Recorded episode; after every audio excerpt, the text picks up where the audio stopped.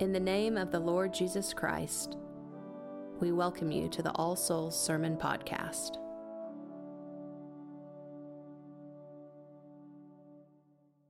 In the name of the Father, and of the Son, and of the Holy Ghost. Amen.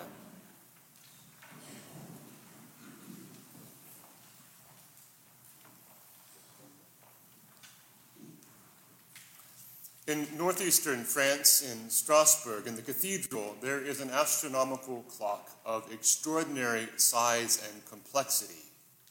It was first built in the 16th century and remade in the 19th century. And it's not really one clock, but a series of timekeeping devices, built one upon the other in seven monumental levels of wood and stone painted with images of sin and redemption, the whole marvelous construction standing 18 feet tall. The bottom level contains a globe that represents the movement of the stars. It stands before a clock face with a map of the northern hemisphere in its center and the days of the year around the circumference, which uses an ingenious mechanism to determine the church's feast days, which it shows on that yearly calendar. The second level includes a mechanism that shows the days of the week, represented by a sculpture of the Roman god with whom the day is associated. Just above this, there is what we would call a clock, a clock showing normal time in hours and minutes. On the third level, two mechanical cherubs strike the quarter hour and mark the start of each hour. The fourth level has a clock face that follows the progression of the planets through the constellations as the year progresses. The fifth level has a globe following the phases of the moon, along with images evocative of the revelation of St. John. On the sixth level, mechanical figures of the four ages of men a child, a youth, an adult, and an old man. Each of these figures appear in turn with each quarter hour, and a figure of death tolls the hour. On the seventh level, the figure of Jesus stands, and before whom, at noon each day, the figures of the twelve apostles process as a mechanical rooster crows three times. This extraordinary clock does not simply tell time, but rather it tells the meaning of time by setting its passage within the movement of the heavens and the grand story of creation and redemption, the story of our Lord's lordship over all time. The Strasbourg Cathedral clock, Ephraim Radner says, tells us the deeper meaning of the time of our life. The season of Advent is like the Strasbourg clock. It tells us the deep meaning of the time of our life. It teaches us to know the time. And this is why, on the first Sunday of Advent, we read these words from the Apostle Paul You know what hour it is, how it is full time now for you to wake from sleep. For salvation is nearer to us now than when we first believed. The night is far gone, the day is at hand. Advent teaches us to mark time by the advent of Jesus Christ. The time of our life falls between the first and second advents of Christ, his first and second comings. We live now in the time of this mortal life in which our Lord Jesus Christ came to visit us in great humility.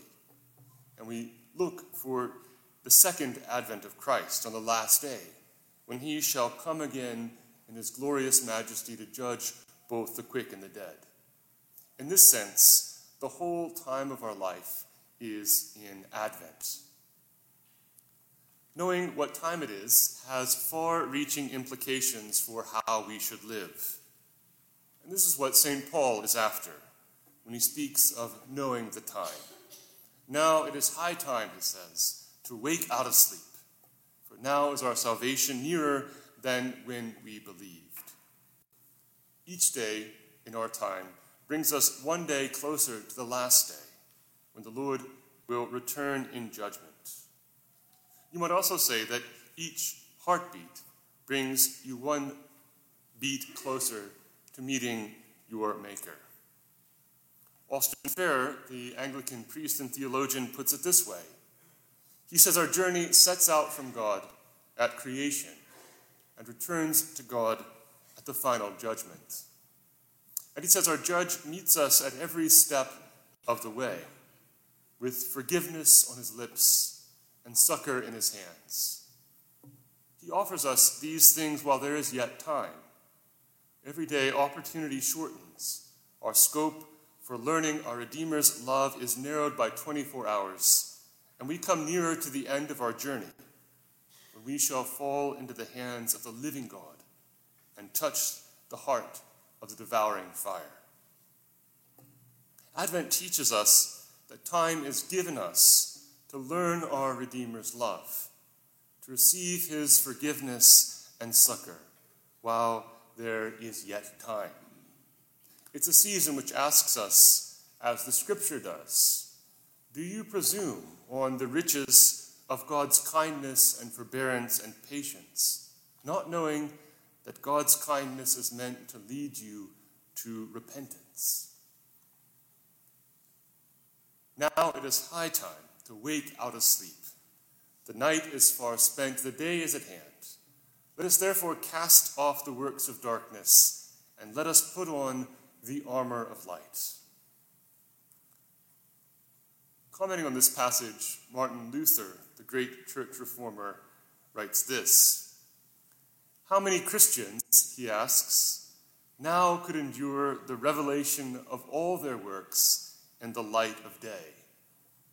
I don't know about you, but I certainly would not want all of my works, much less the secrets of my heart laid bare before all of you.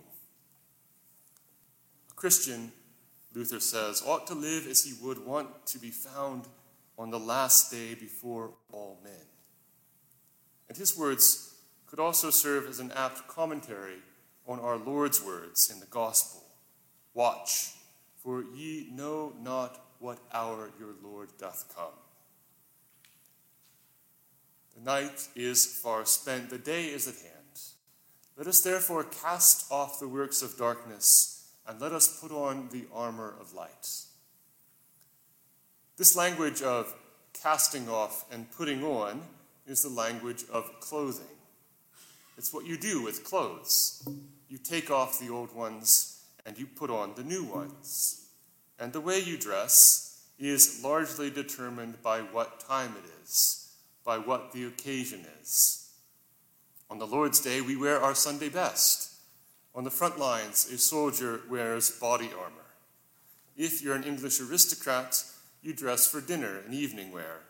If you're like me, you have recurring dreams about appearing in public wearing only your underwear. You get the idea.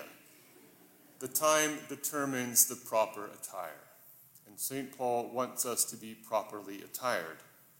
His point is that now is not the time for dallying with darkness, but the time for standing firm against the wiles of the devil, time for fighting against the enemies of the soul, time to put on, as he says, the armor of light. The season of Advent reminds us that we live in a time of struggle against real enemies.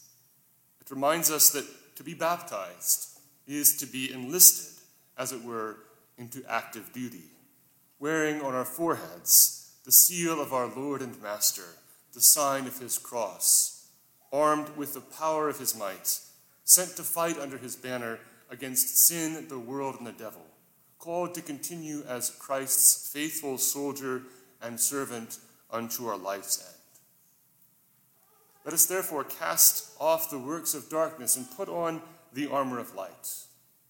Let us conduct ourselves becomingly as in the day not in reveling and drunkenness, not in debauchery and licentiousness, not in quarreling and jealousy, but put on the Lord Jesus Christ and make no provision for the flesh to gratify its desires.